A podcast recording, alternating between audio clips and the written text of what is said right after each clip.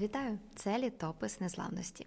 І сьогодні ми говоримо із засновницею та ідейною натхненницею платформи Літопис Незламності Іриною Захарчук. Привіт, привіт, всім привіт, Іро. Розкажи, будь ласка, як тебе колись багато-багато років тому, але не так багато занесло на історичний факультет? Як ти придумала поступати туди? Коли я ще навчалася в школі?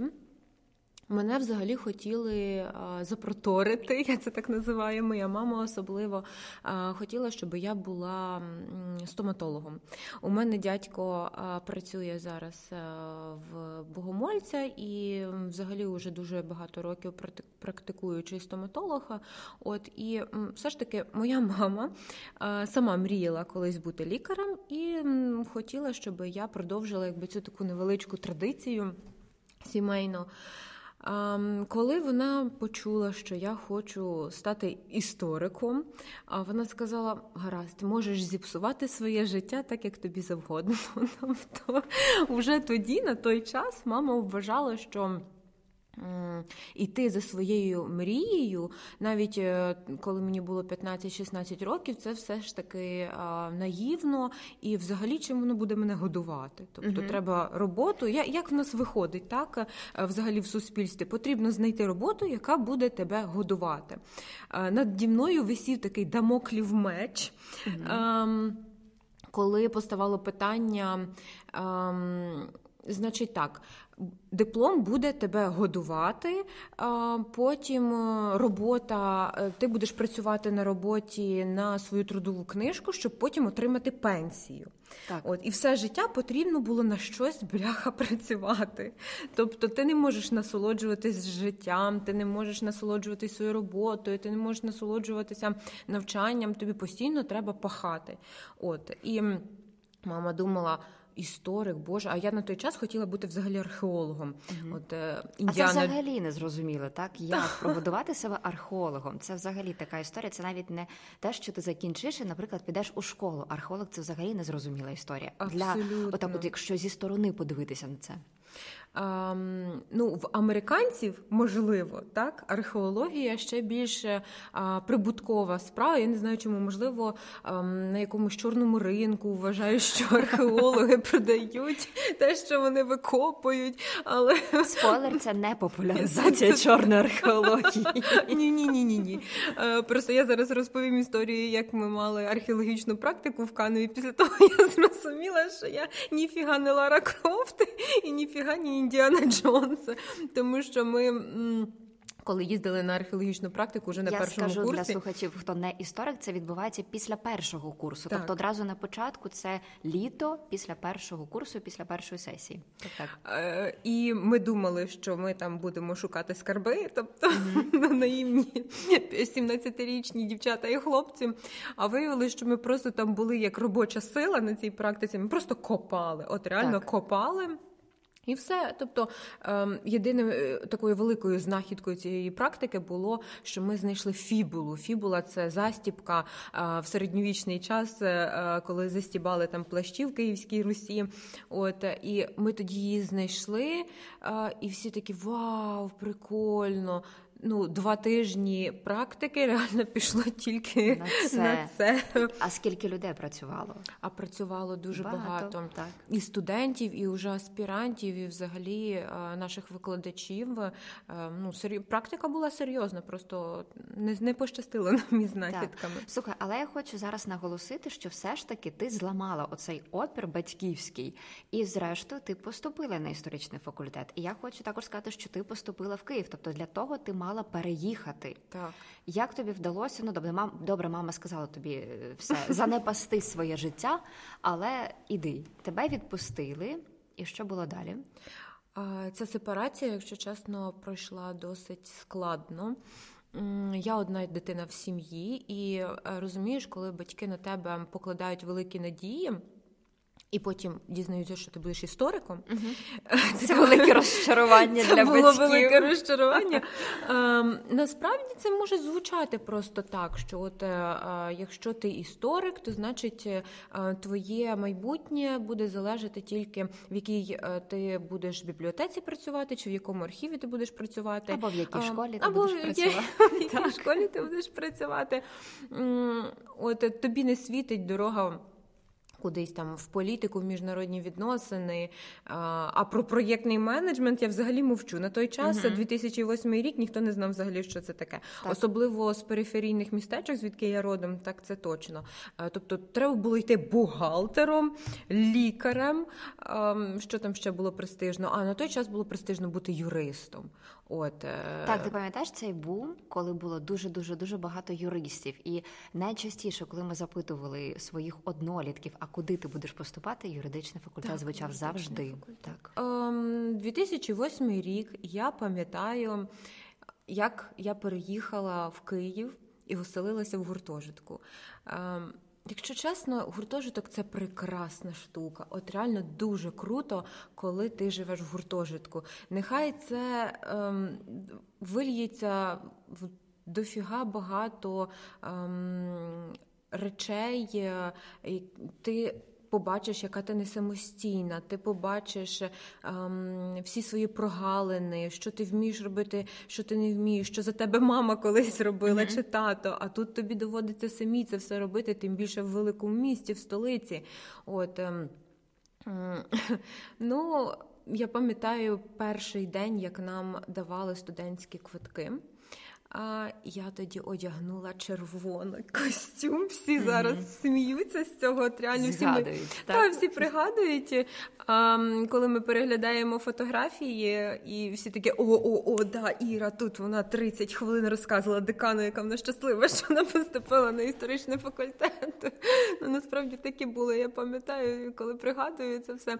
А, видавали студентські квитки отаким конвеєром. Так, так, тому що дуже багато людей. Це скільки нас? 150? 150, 150 студентів так, тоді 150 набирали на істфак. студентів.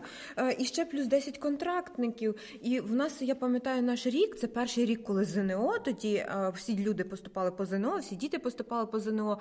І якщо чесно, якось я навіть здивована була, що перший рік по ЗНО, і в нас просто full house на істфаці, full house це капець. От і, і я згадую, як переді мною дівчинка отримувала. м, Вона так швиденько все пройшло. І я тут, моя черга приходить, і я декану тисну руку. Для мене це така честь. Честь, і я... честь, визнання так, вже так. таке визнання. І я така дякую, дякую вам велике, що я маю нагоду тут навчатися. Декан такий, Боже, ну, хто там наступний? Уже черга там після мене. От, але ну, це для мене дійсно була велика честь. Ну, І це перемога насправді. Це була твоя велика перемога. велика Так. перемога. Ну, напевно, я досі цим пишаюсь. І, і це правда, тому що ми зараз ще проговоримо про твій е, кар'єрний шлях, і угу. так як ти дійшла до літопису, зрештою повернулася в історичну професію.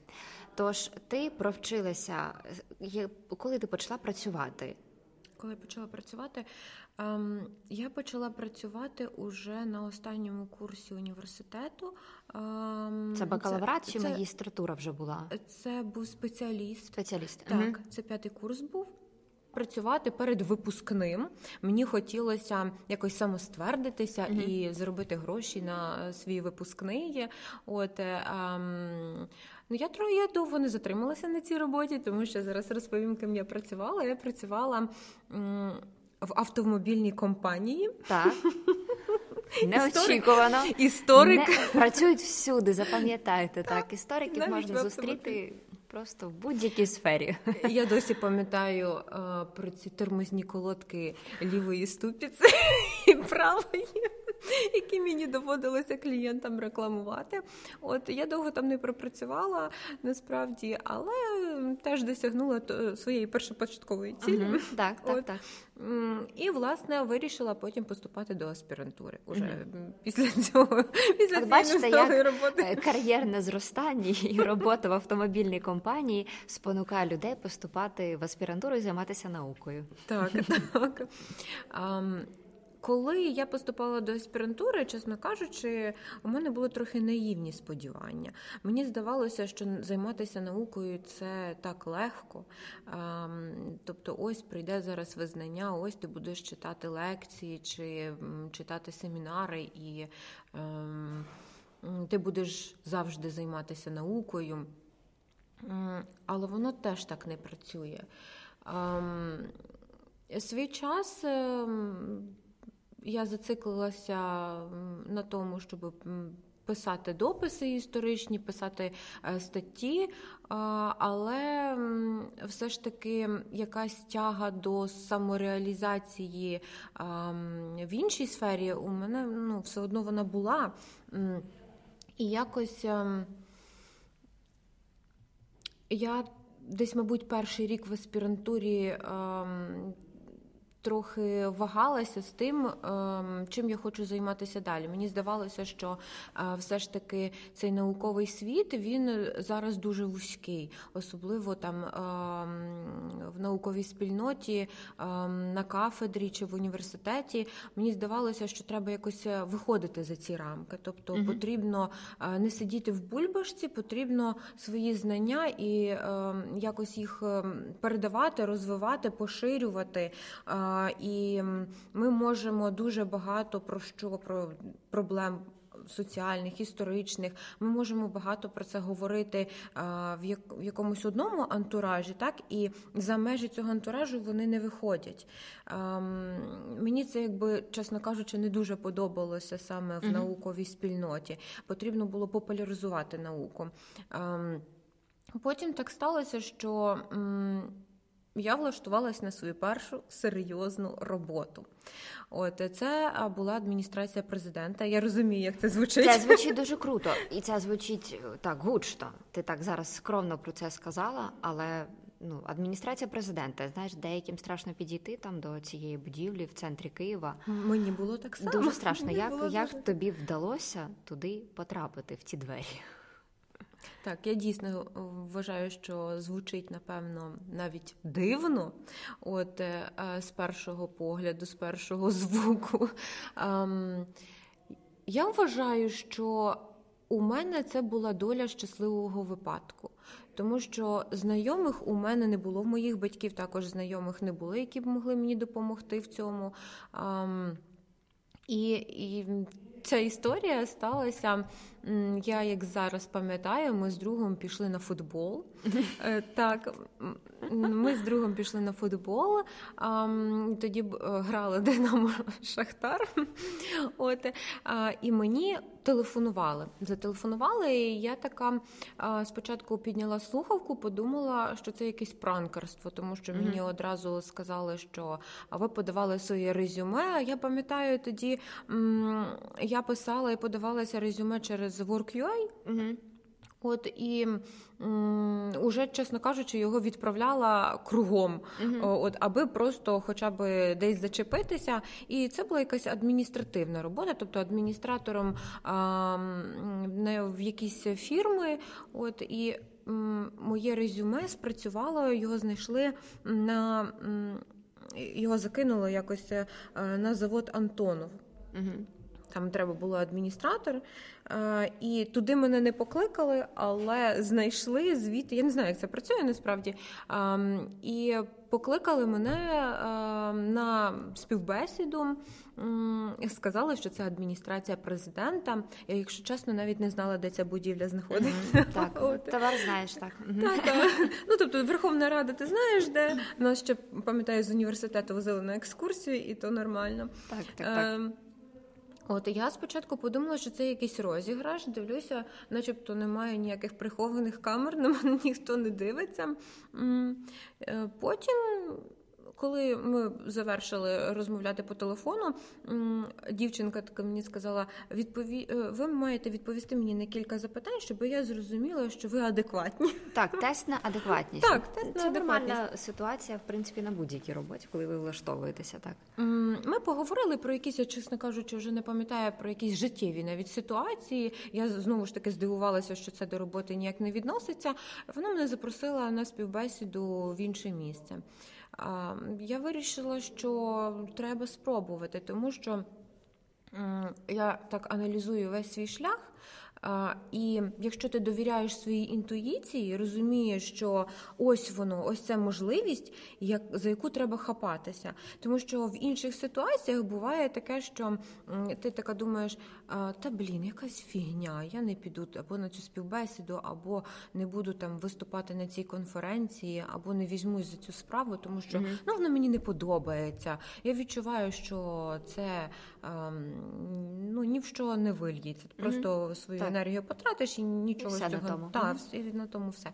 А тут, от прям мені, наче щось замаюкувало, що все ж таки треба спробувати. Я пам'ятаю, що мені призначили співбесіду через е, кілька днів уже офлайн. А, і... Та тоді все було офлайн. Слухай, це були часи. Ми зараз так на цьому наголошуємо. Тоді все було так. Я зараз щойно сказала цю фразу, і потім подумала: стоп, а хто тоді знав, що таке, що таке онлайн? онлайн? Так, по зуму, да? Взагалі зум ніхто не знав, ніхто що таке не знав. Та ніхто не знав, що таке Viber. Існує взагалі. Мені здається, Тоді не Zoom існував? Чи? Не, точно не існував. Ну навіть Viber не існував. Хоча Viber, так, так, так, так, так. Це були ті часи, коли в університеті ще списати з індернету було неможливо, тому що так. інтернет мобільний це так, і всі були кнопочні телефони. Тоді в навіть три три, три жі не було. Не було. Не було. Ні, ні, ні, ні, ні, не було. Так, це було дуже так. важко. Навіть нормального смартфона не було дійсно. Так, ну, так, um... так. В основному вже кольорові. Не думайте, що ви такі древні, кольорові телефони, але кнопочні. Так, значить, зрештою, тебе покликали на співбесіду. Мене покликали на співбесіду. Знову ж таки, я здивувалася, тому що я прийшла в офіс. Е, е, Бодо.ua. Я подумала так, що якийсь це розвод. таке, так, якийсь розвод. Потім, коли вже мене покликали безпосередньо на розмову, е, я зрозуміла, що це просто виходить дівчинка, яка там працювала, знайшла моє резюме, рилася mm-hmm. там, де так, в цьому так, WorkUA, ага. а вона працює на чоловіка, а, який одружений Та це важкий, важка логістика, який одружений а, на а, ем, жінці яка працювала в адміністрації президента. Слухай, мені нещодавно запропонували роботу з Бодо.ua. Може, ти сходи? А я сказала, ні, ви знаєте, я не хочу міняти свій фах.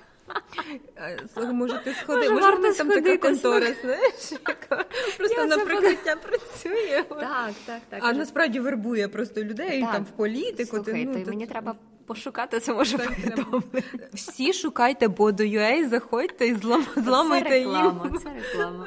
Е, От, ем, Ну, насправді ми поговорили. Вона попередила, що каже: ну, дружина мого шефа зараз е, працює в адміністрації президента, і для них потрібно е, людей, які от чесно, щоб в них була просто витримка, тому що роботи mm-hmm. дуже багато. Робота може бути цілодобовою навіть, і е, буває так, що здають нерви.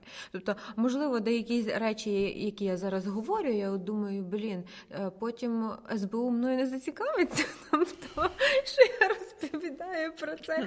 От, е, Поки нічого кримінального, просто що треба дуже бути стресостійким так, на цій роботі, просто так, дуже витримувати все. Я ж тоді подумала: ну що це може бути? Ну, стресостійким, окей цілодобово працювати. А тоді на той час мені було там 23 роки. Я готова була цілодобово реально, от реально цілодобово працювати, аби просто десь працювати. mm Мені здається, цей юнацький максималізм а, грає свою роль, тому що ти тоді вже коли він в плюс грає. Тоді так. він в плюс грає, тому що ти набираєш купу купу роботи, ти її не спиш ночами, робиш, тому що тобі ще а, дали авансом здоров'я, mm емоційний якийсь фон, і ти на цьому е, виїжджаєш. А Зараз, коли там мені буде 32 роки, чесно кажучи, я би, мабуть, не погодилася на таке. Та перестань, ти зараз працюєш не менше, просто ми, мабуть, це Може, сприймаємо інакше. Тоді ти так. думаєш, вау, Боже, якщо я зараз не прийму цю пропозицію, то мабуть все я профукав все своє все життя. своє життя. Так я так і так. вважала, чесно. А ну зараз просто ми вже більш на досвіді якомусь е, виїжджаємо. виїжджаємо. У нас є фідбеки, тому ми вже знаємо собі ціну, куди е, на що можна погоджуватися, на що можна не погоджуватися. От. Ем, і я пам'ятаю, ми переговорили. Мені здалося, що це дуже прикольна пропозиція. І одразу при мені ця дівчинка зателефонувала своїй колезі чи своїй знайомій, яка вже безпосередньо працює в адміністрації, і сказала: зустріньте, будь ласка, її а, і і поговоріть уже там, в будівлі. Uh-huh. Я uh-huh. така, куди мені йти? Боже, яка це адреса? От мені кажуть, потрібно. Йти на банку 11. Така uh так, значить, це точно адміністрація президента. А, Я до кінця не вірила в той самий день. Е, я прийшла, е, я пригадую, що я себе відчувала точно так само, як у 2008 році відчувала себе в червоному корпусі Шевченка на історичному mm-hmm. факультеті. Здавалося, що це така якась велика недосяжна мрія, начебто я не в своїй тарілці зараз. От, але тут мене чекає щось велике. Uh-huh. Так було з істфаком. Я переборола свій комплекс меншовартості, і так само сталося з адміністрацією президента. Е, я досі, коли зараз проходжу по всю будівлю, я вважаю це моїм другим домом чи третім домом, не знаю, як правильно. От, але там пройшло багато моїх е, перетворень, трансформацій, mm-hmm, а взагалі мій свідомий якийсь. Е, мій свідомий час, тоді, коли формувалися мої думки, вони всі пройшли е, там, і багато чого в своєму житті я винесла звідти. Ем, От тому я я, я не можу якби говорити про це без долі е, якихось сентиментів. Ностальгії. Ностальгії. Е, так, зараз в мене зовсім інші якісь причини. Е, там не знаю, сердитися чи що. Mm-hmm. От, Але на той час. Е, так, для на мене це дуже повпливало. А, Пам'ятаю, я прийшла все ж таки там. Прохід в адміністрацію був через третій під'їзд, тому що не всі про це знають. Mm-hmm. От. Не через ем, центральні двері. Так, не через центральні так, двері, так, там, де президент України, червона доріжка. Такого тобто, не було, так, коли тебе запросили на співбесіду. От. А, і там Через чорний хід проходиш через бюро перепусток, а воно знаходиться там в таких цинкових дверях. Тобто ну, люди, які не знають, ніколи не подумають. Ніколи не подумають, це реально чорний хід якийсь. Ем, так, я прийшла, мене зустріли на охороні. Пам'ятаю, де досі стоїть комендатура, удошники стоять. Тобто mm-hmm. ти туди проходиш е, через ці всі рамки, і ти здаєш, здається, наче тебе просто сканують рентгеном абсолютно повністю. Mm-hmm. От е, ці твої речі, і так. П'ять з половиною років я таки проходила на роботу кожного дня. Тобто ти проходиш через всі ці скани, сканування. Ем, так, я тоді. Зайшла в будівлю, мене провели в кабінети, переговорили зі мною. Тобто е, про деякі моменти теж е, адекватності, про те, е, чи я заміжня, чи я не заміжня. Тобто це стосувалося того, чи можу я довго працювати. Працювати 24 на 7. Чи не буде мене нічого відволікати, там діти. Ем, ну, Звичайно, я сказала, що ні, мене нічого не буде відволікати. Я вся буду я, працювати та, тут. Я готова я все. своє життя на держ... державу, будувати. Це ж 2014 рік. ти, так сприймала, що от я буду впливати на якісь процеси в державі. Це справді от такий романтизм якийсь був, а віра в це. Я не знала, було? що зі мною відбувалося на той момент, тому я не можу сказати, що в першу секунду я геть думала, що буду впливати. Так. Угу. А, і я лише була в шоці, mm що таке сталося, сталося взагалі тобою, зі мною. Так. І що е, виявляється, можна туди потрапити, mm навіть е, просто відправивши резюме на Work.ua. mm От Досі вважаю, що це просто був щасливий випадок, мій щасливий випадок. А можливо, це просто предестинація, можливо, так мало бути особисто для мене. Можливо. А, Ну, принаймні мені подобається так про це думати, подобається в це вірити. Uh-huh. Це скільки було? Боже, це був так, 2014 рік. От все ж таки я думала, що можна якось збудувати кар'єру чи можливо це держава нових можливостей після майдану, угу. після От, революції після так, революції так, так. це все було таке на хвилі такого підйому. Так, і я пам'ятаю, що коли в той час, коли ми розмовляли, уже там безпосередньо було кілька людей. І це було все в такій невимушеній атмосфері, що я була під враженням. Всі були такі прості люди. Я бачила, що а, вони досі переїжджають, uh а, тому що уже а, е, пізніше трохи скажу про те, що мій шеф е, насправді це люд... на той час. Мій шеф був людиною бізнесу. От і він прийшов е, в адміністрацію президента, не будучи, не маючи ніякого якогось фідбеку в політиці. Так. Е, угу. От і я бачила говорити, хто це? Так, е, звичайно. Е, я скажи. Я вже потім дізналася, що це буде Ложкін. Борис Євгенович, е, це на той час, на той момент, це був голова адміністрації президента. От я не знала на співбесіді, куди угу. я власне Саме буду. Йдеш, так, так я думала, що можливо буде якийсь там кабінет, кол-центр, де мене посадять. Тобто, що я буду зустрічати гостей, чи а, буду там працювати з документами, угу. якимись матеріалами. А, Реєстрацію листів, якихось займатися.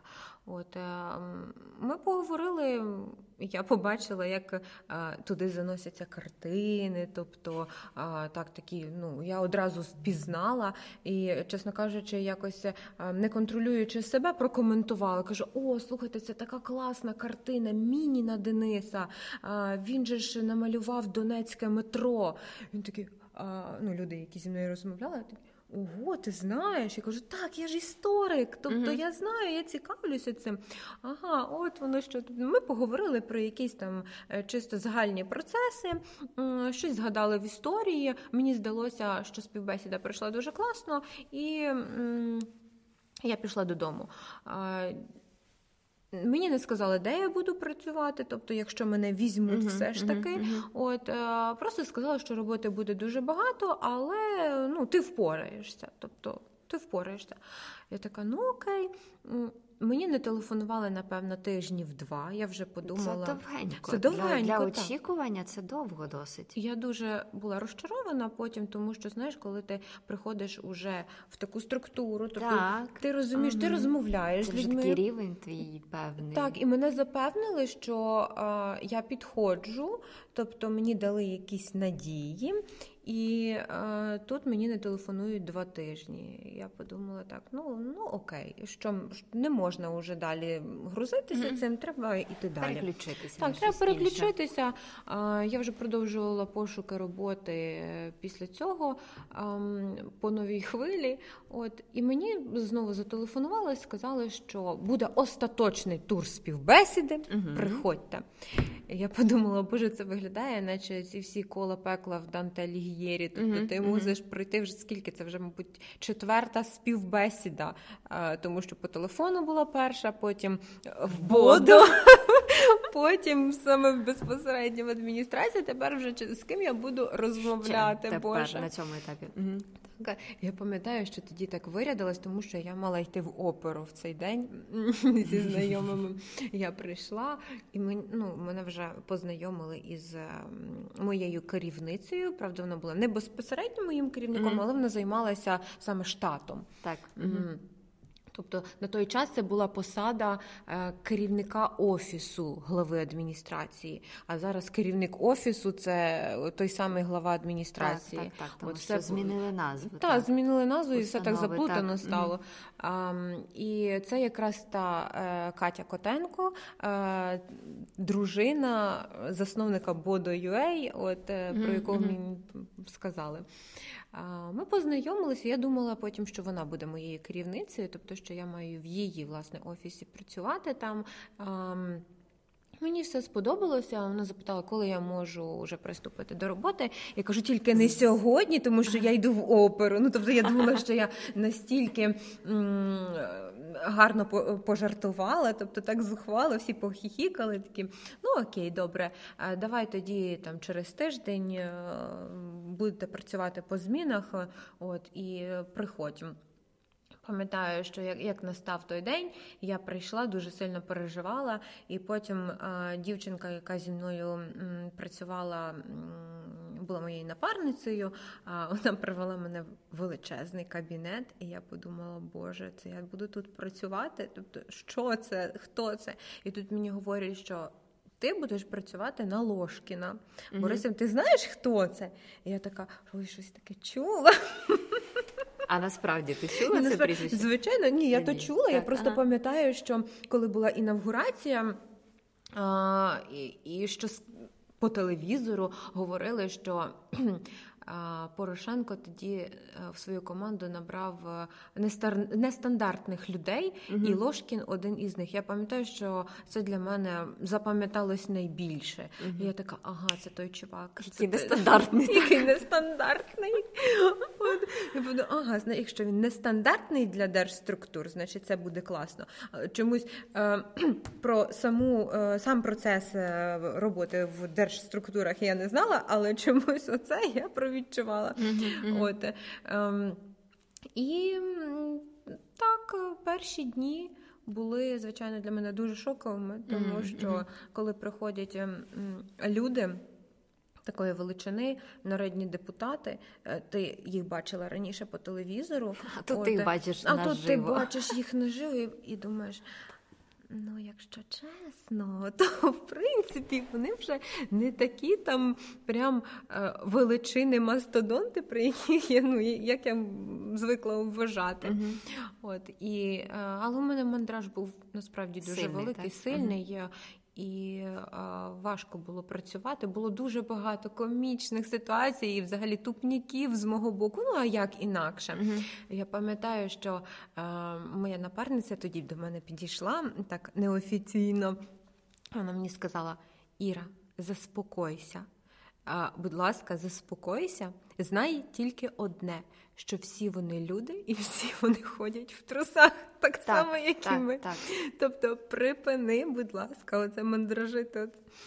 Um, і якщо чесно, мене одразу попустило. Тобто, після цього я почала сприймати це як свою роботу, все налагодилося.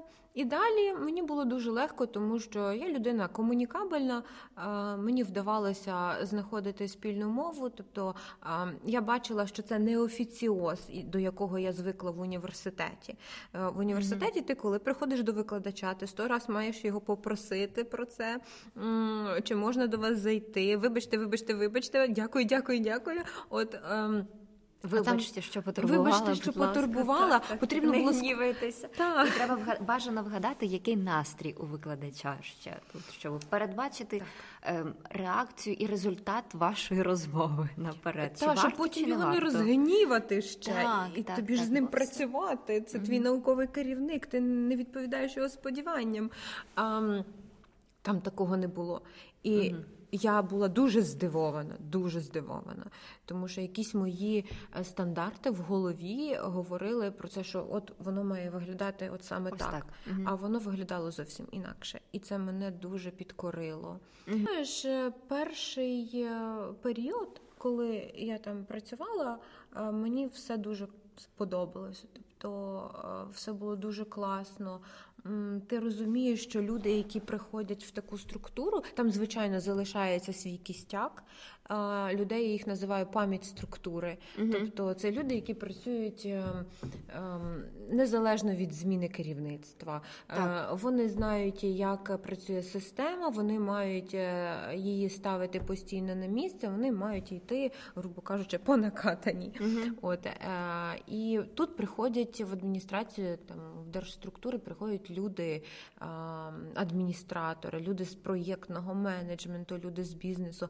і вони туди приносять як свіжий подих якийсь. Mm-hmm. І воно потім так інтегрується одне в інше. І е, здається, що. Ці процеси навіть стають е, дуже цікавими. Mm-hmm. Не з боку того, що ти там захоплюєшся політикою чи захоплюєшся якимись е, міжнародними відносинами. От а тобто тобі стає цікаво працювати в колективі. Тобі здається, що це все стає не так стандартно. Mm-hmm. От і це стає якось по-європейськи. Тобто не так, як було е, там в 90-х, не наприклад, так совково, не десь, так совково. Не так совково. А, Це стає європейськими стандартами. Тобто, ну круто, класно. А, І тоді, коли Ложкін був саме главою адміністрації президента.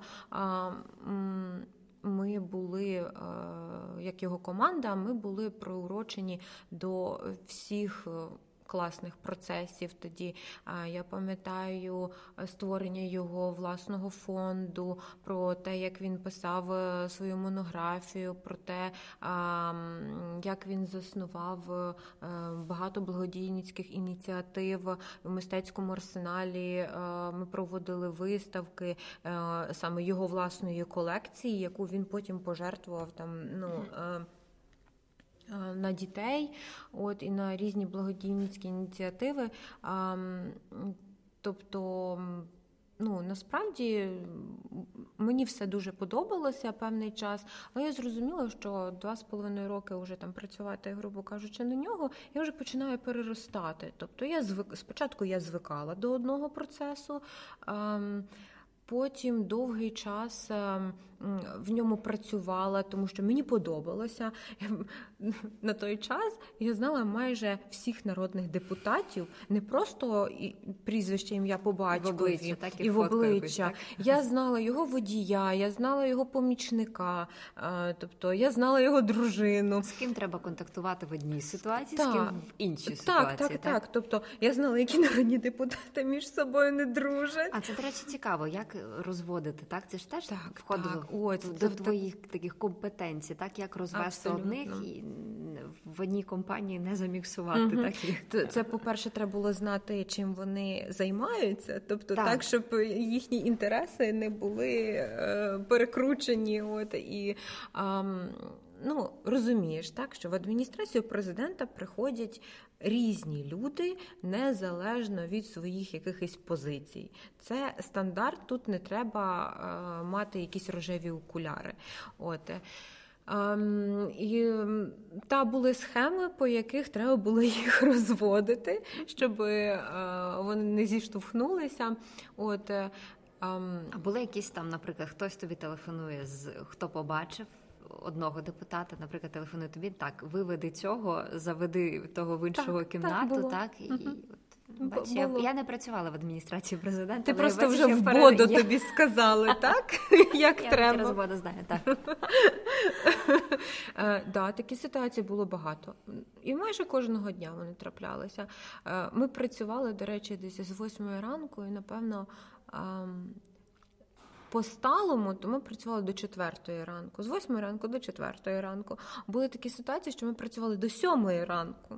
Тобто 23 години, 23 майже 24 години. години і потім на добу. А ви у вас була там хвилинка, наприклад, 15 хвилин поспати? Чи це такий нон-стоп? Це був нон-стоп, і це було дуже класно, тому mm-hmm. що а, моя напарниця це ні в якому разі не іджизм, чесно. Вона просто була старша, я там була наймолодшою. І можливо, через те, що в мене в одному місці був типу пропіллер, то я могла бігати, не знаю, не спати. І тобто для мене це все подобалося, а для решта вже стомлювалася. Тобто вони мені потім вже говорили, боже, де ти береш стільки енергії? А ну я на якомусь азарті, на якомусь адреналіні це все робила. П'ять з половиною років я наголошую на цьому. Спочат... Два з половиною так точно. А, Ну тому що було дуже цікаво, і я захопилася роботою. У нас була база контактів. Я пам'ятаю, що ми її постійно оновлювали, постійно вносили, тому що уряд мінявся. От і у нас були такі анкетки усіх там народних депутатів, керівників різних структур. І у нас в анкетці було де його офіс, тобто номер телефону його водія, охоронця якщо глава адміністрації хоче з ним переговорити, а глава адміністрації в державі зараз там, ну грубо кажучи, нехай номер три чи так, людина. Так. Е, і треба було цю людину дістати з під землі. Це входило в мої обов'язки. А скільки тобі давали часу знайти людину? На вчора. На вчора. Ну, на, а реально, ну на вчора це зрозуміло, це завжди реально. Дуже... Це за одну хвилину. Тобто, одна хвилина це вже було забагато. То мені керівник говорить, що потрібно цю людину зараз з'єднати або так, просто ти, ти призначити зустріч. Так, призначити зустріч і зустріч типу, через півгодини. Я телефоную йому на мобільний одразу. Я телефоную mm-hmm. цій людині на мобільний, навіть якщо це Гройсман на той час був. був та, mm-hmm. Він був тоді головою Верховної Ради спочатку, mm-hmm. а потім вже очолював уряд. І якщо потрібно було з ним е, сконтактувати швидко, так? Та, ага. то ти вже не телефонуєш там в приймальню, чи телефонуєш е, керівникові його апарату. Чи ну це вже це дуже е, уже складна логістика. Потрібно було зменшити цей проміжок часу угу. і йому напряму.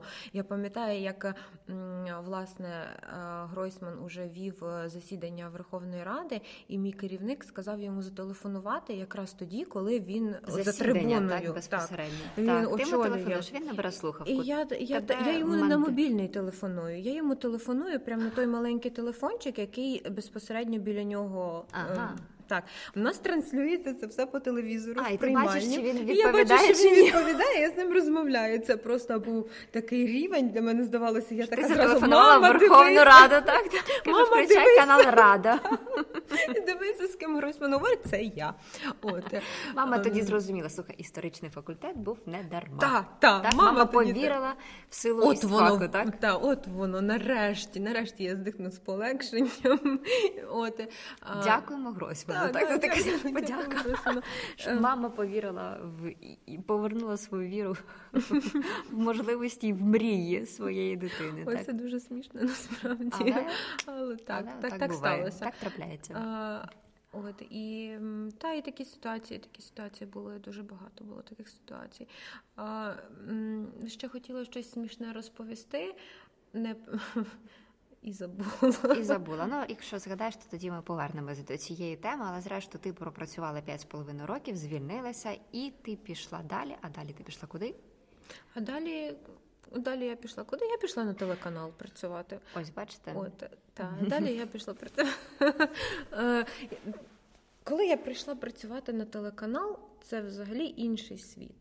Е, тобто я розповідала про те, що я вже трохи виросла з адміністрації президента. Це може прозвучить дуже якось так нахабно, чи не знаю, чи амбітно, що я переросла адміністрацію. Але ну я ж там не не виконувала, не приймала якихось урядових рішень. Тобто я грубо можливо кажучи, ти туди повернешся, але вже в новому та, статусі. Е, так? Чому б і ні? Так, ем, так, так, все можливо. Так, е, просто я організовувала час свого керівника, грубо кажучи. Угу. Так? Е, і мені е, просто вже в один момент це приїлося. Мені захотілося просто знайти власний шлях. Та це абсолютно нормально. Слухайте, це такі радянські вже е, такі штуки, коли ти розумієш, що в тебе в трудовій має бути один запис, і все. Якщо цей один запис там місце роботи закріплюється на все життя, то те це типу ти круто прожила і ти от зробила правильний вибір. Зараз всі розуміють, що нормально змінювати роботу, шукати себе, передумати піти в інше місце працювати, і це все круто, нормально, так і має бути. Е, особливо е, для молоді, яка буде нас слухати, то я рекомендую пробувати, так? Пробувати, і не боятися. Не боятися, так.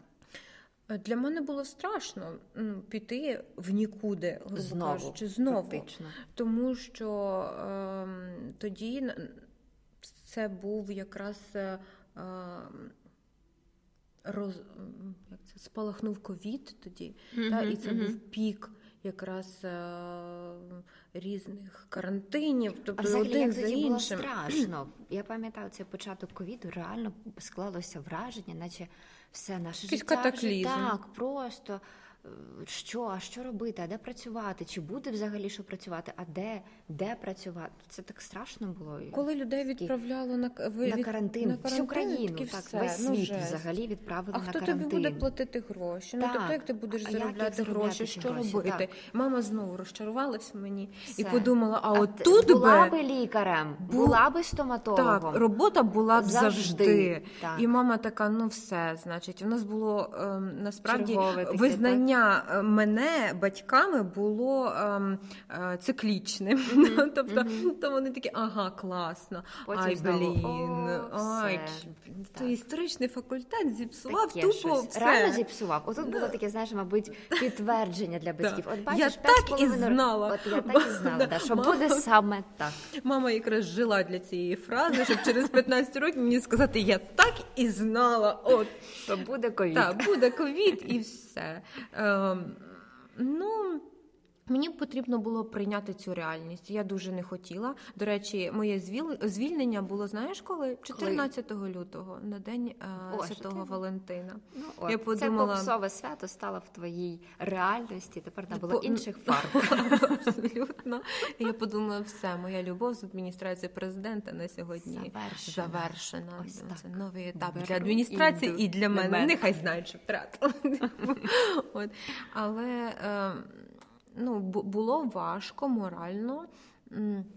На той час вже прийшла, е, прийшло нове керівництво, прийшла Мгм. нова влада. Я, до речі, ще пропрацювала 8 чи 9 місяців з Богданом. Ем, і тоді, уже зі статусу звичайного там секретаря, от е, е, консультанта, я перейшла уже в е, статус е, особистого асистента. От і ну, мені було теж з ним цікаво працювати. Мгм. Це звучить це, дивно, знову да? ж таки неординарно. Якщо Ложкін казали, що він неординарний, то це просто А неординарність. це просто не в квадраті. Так, це, це правда.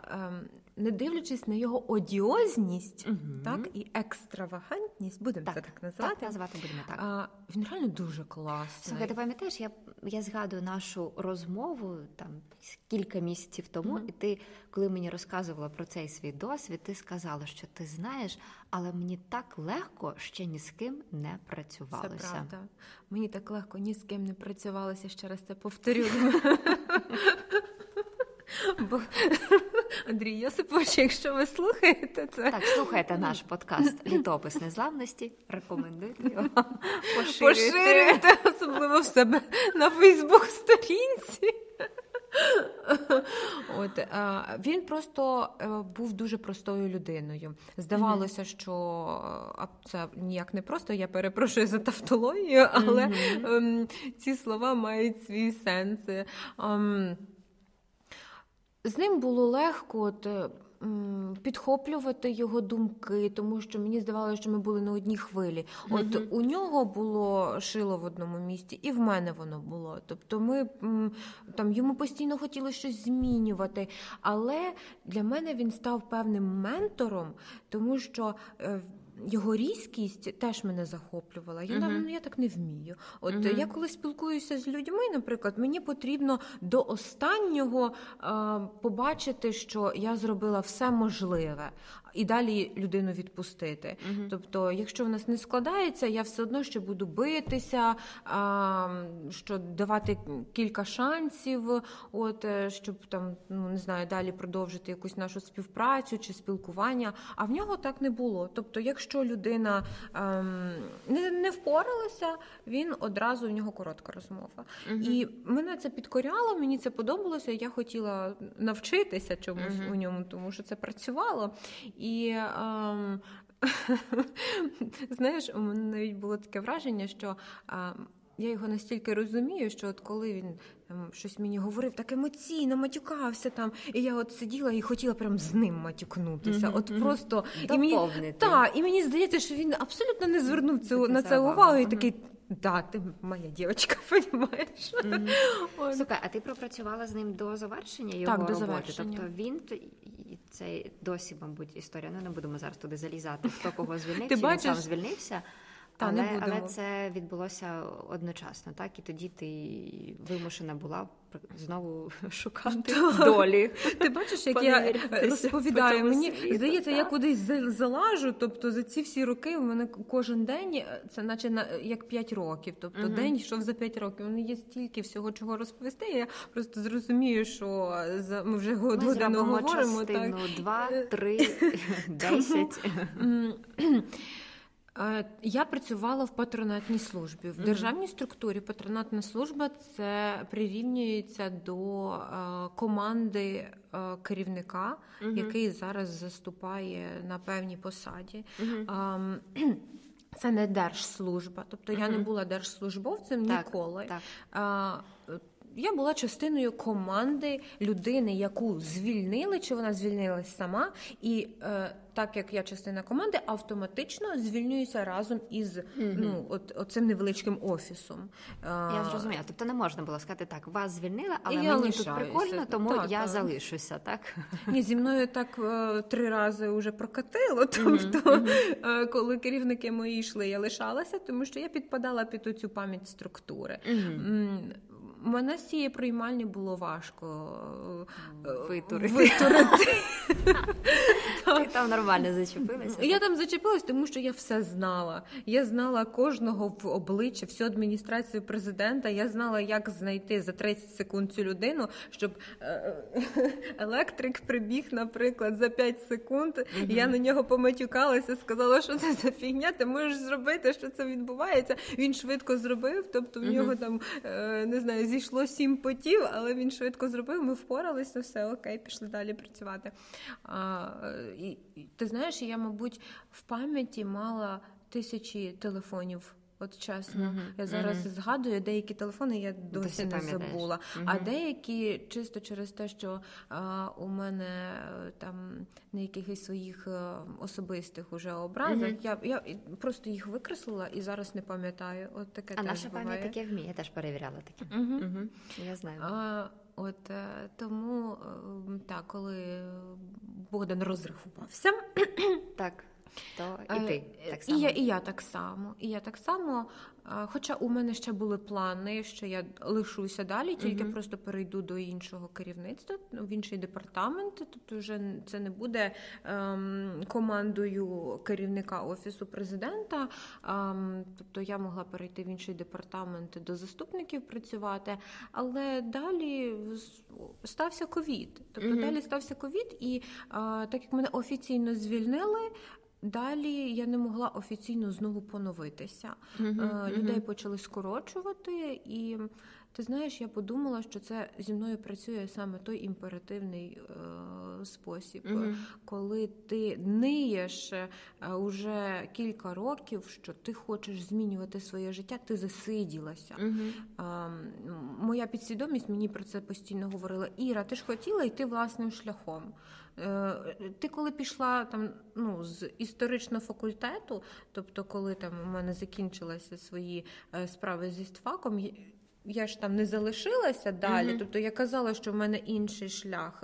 А, Я пішла в адміністрацію, а тут я не можу розпрощатися з адміністрацією, тому що в мене були рамки комфорту. Це дуже важко виходити з рамок комфорту. Дуже але це дає величезний поштовх до розвитку, тому що все, що а, не народжується нове, воно народжується в муках. І я це, мабуть, як ніхто можу зрозуміти. Будь-що нове у мене народжується в муках. Тобто я постійно йду з собою на якісь не те, що компроміси, але е, я стараюся через свої внутрішні бар'єри переступити і е, кажу собі, що щось нове.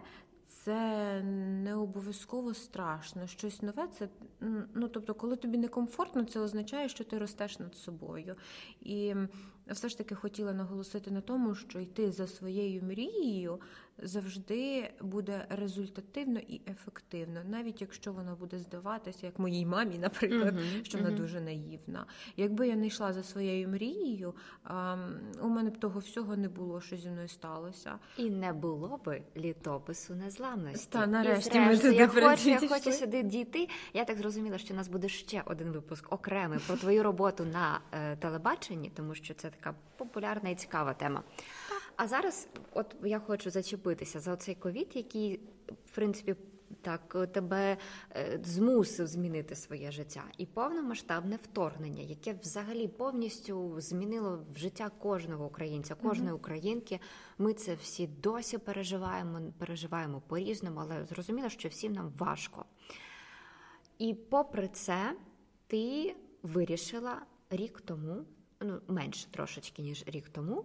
Рік Чи рік тому. рік тому, Рік. от якраз в березні 22-го року, у тебе зароджується ідея літопису. Розкажи, будь ласка, про це. А, З перших днів повномасштабного вторгнення тоді, звичайно, у всіх був хаос, е, це зрозуміло. От, але мені здалося, що зараз відбувається стільки всього, що ми потім, через якийсь час, не зможемо його зафіксувати. Тобто, це треба робити прямо зараз. От, звичайно, всім зараз не до того, але хтось же ж має це робити. Чомусь в мене тоді були такі думки. Ну хтось же ж має цим займатися. Ем, Війна війною, війна колись закінчиться. Ми, як історики, знаємо, що, хоч є і тривалі війни, але війна все одно закінчується. І потім постає питання, хто буде е, висвітлювати ці події.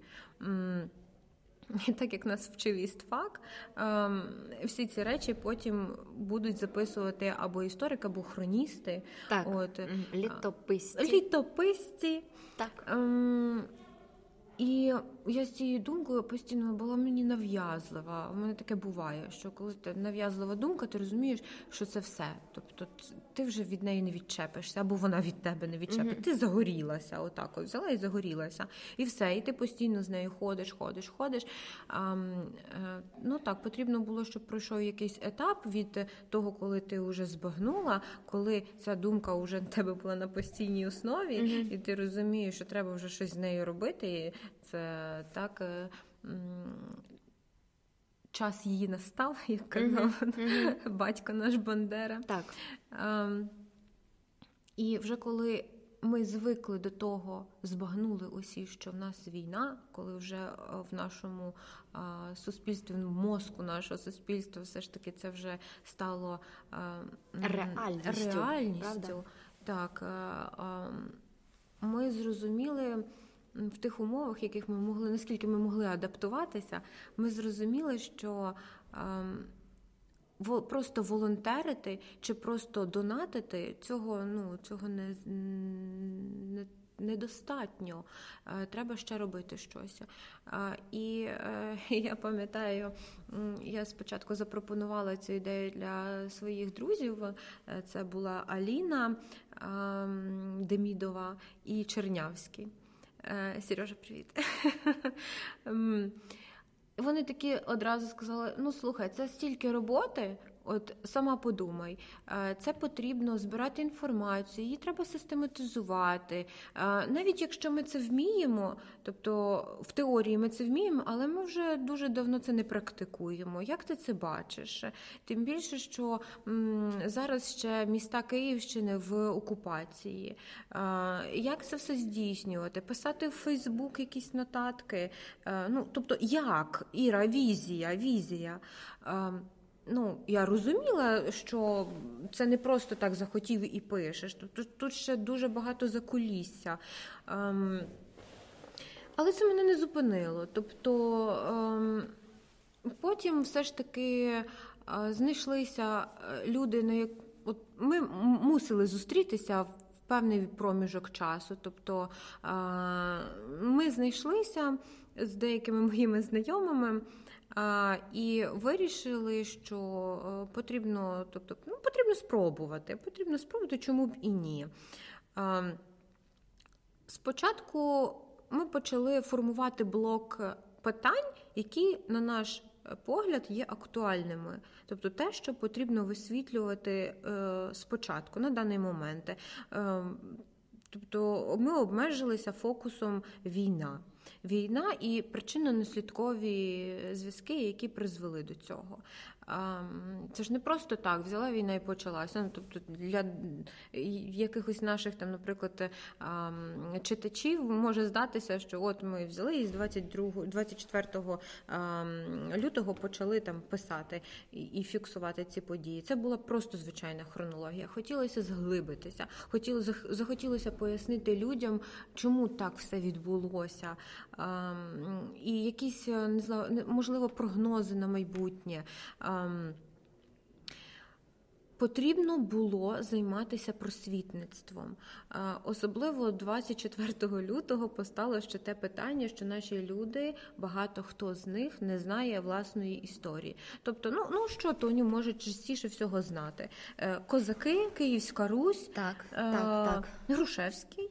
Що ще можуть знати? окремих, е, окремих особистостей, особистостей. і е, часто люди не розуміють, що таке історія України взагалі, що це таке, і е, ось ця пропаганда з нашого від нашого цього сусіда і одвічного ворога в одному флаконі. Пропаганда точно діє і діяла. Знаєш, ця штука, що оцей совєтський союз, от невідомо, що тоді якось відбувалося, що це таке, от якесь таке єдине ціле, що ми там якось всі в одному котлі варилися. Так. І не було розуміння взагалі, що таке історія України, що ми маємо власну історію. Зрозуміло, що не у всіх, але таке існувала думка, так що.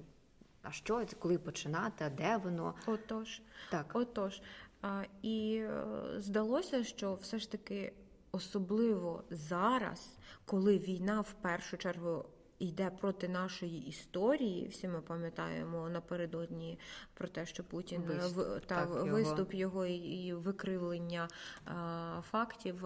І ти розумієш, що деякі люди, які будуть дивитися його, не знаючи вони повірять, історію, вони, вони повірять, повірять і подумають, справді так ми ж та, там нічим не відрізняємося, ну, все спільне, Ленін ми такі однакові. Так. і Україну. Ну тобто реально всі подумають, ну блін, ну мабуть, так воно і було, але це, це дуже така небезпечна межа. От ем, здалося, що все ж таки це просвітництво воно має існувати і має існувати в великих порціях. Ми не говоримо зараз про якусь пропаганду, так чи а, навіть якщо вона буде здоровою пропагандою для нашого суспільства, от але ми говоримо про звичайне просвітництво для того, щоб люди е, знали хоча б факти з історії, от і знали, що вони святкують там якесь свято, е, не тому, що воно є державним вихідним днем в календарі, угу. а те, що воно до чогось приурочується. День Конституції, День ну, не День Незалежності, всі знають, окей. День Конституції, наприклад, ну окей, знаю, що День Конституції, але не знають хто. Рік, не знають рік. Не, не знають рік, коли ми прийняли Конституцію. Не так. знають, тобто навіть якихось підвалин, як ця Конституція. Ну, я розумію, що це я вже заглиблююся, так, так але. Ну, це має право на життя, тобто люди все одно мають це знати. Ем, е, і Знаєш, е, коли ми почали запускати все ж таки такий сирий цей проект, mm я подумала, Боже, е, зараз реально якісь мої знайомі, які вже багато років займаються історією. А я ж все таки цей період, коли в мене була робота в адміністрації, там на телеканалі, я від цього відійшла, mm і я вже можливо не розумію якихось сучасних тенденцій в науці. Зараз мої знайомі друзі скажуть, хто ти така, щоб писати історію взагалі? Хто ти така, щоб е, там не знаю, навколо себе збирати людей і е, цим займатися? Нехай цим де твоя ліцензія? Слухай, ця людина за 5 секунд могла знайти Гройсмана. Це одразу вам відповідь на всі ваші запитання. Це це моя ліцензія. Яка... Це ліцензія. Так тому ще раз так згадуємо Гройсмана і говоримо про те, що якщо Іра за 5 секунд могла знайти Гройсмана, то Іра може знайти е, фахівця в будь-якій сфері, об'єднати і є ідейною натхненницею серцем літопису. Пам'ятайте про це. Слухайте, зараз про це проговорила. Я реально тільки щойно збагнула про те, що скільки було роботи за цей рік зроблено над літописом. Так, власне. так, так. А давай так знаєш, так розкажемо. От людина, наприклад, послухає цей подкаст і ще не заходила на літопис. Що вона там побачить, і що вона зможе там знайти для себе? Що таке літопис незламності? Які є платформи? В першу чергу літопис незламності це, ем, це проєкт, де люди мають нам довіряти. В першу чергу. Це проєкт, ем, де люди мають зайти на нього, подивитися чи послухати, е, почитати і зрозуміти, що от у мене зараз взагалі змінилася думка про історію України. Що історія України може бути не такою, як нас вчили в школі. А те, що нас вчили в школі, це те, що ми всі такі бідні, нещасні, ми всі жертви. Ми не жертви. Українці це сміливий народ. Українці е, це люди, які. Е, особливо зараз, які здатні на все заради того, заради боротьби за свою е, державу, за свою незалежність, за свою волю. І Мені захотілося це все передати.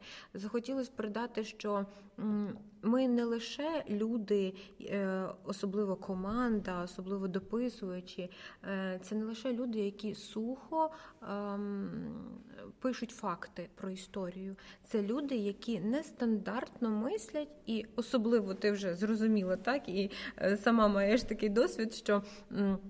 Історики можуть працювати ким завгодно. То за ці роки ми могли бути там будь-ким, набити купу скілів, і вже з цим досвідом розуміти, як висвітлювати факти. Тобто, ми вже не просто робимо це, тому що почитали книжки. Ми почитали книжки і на теорії можемо там якось. Кілька гіпотез скласти про історію чи якось описати її сухо. А ми приділяємо всю душу, свою любов, свій власний досвід. І я все ж таки наголошую на тому, що популяризація науки має бути без е, ось цих академізмів, канцеляризмів, і що ми маємо, як науковці, е, виходити з цієї бульбашки.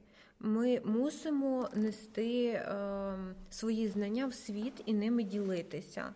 Тобто це не е, просто якась вузькопрофільна ем, штука, де ми просто зібралися там з викладачами, з науковцями, поговорили, закрилися і пішли. А решта який результат? Тобто він має бути, люди мають щось збагнути, люди мають щось знати про це, люди мають брати участь в цьому.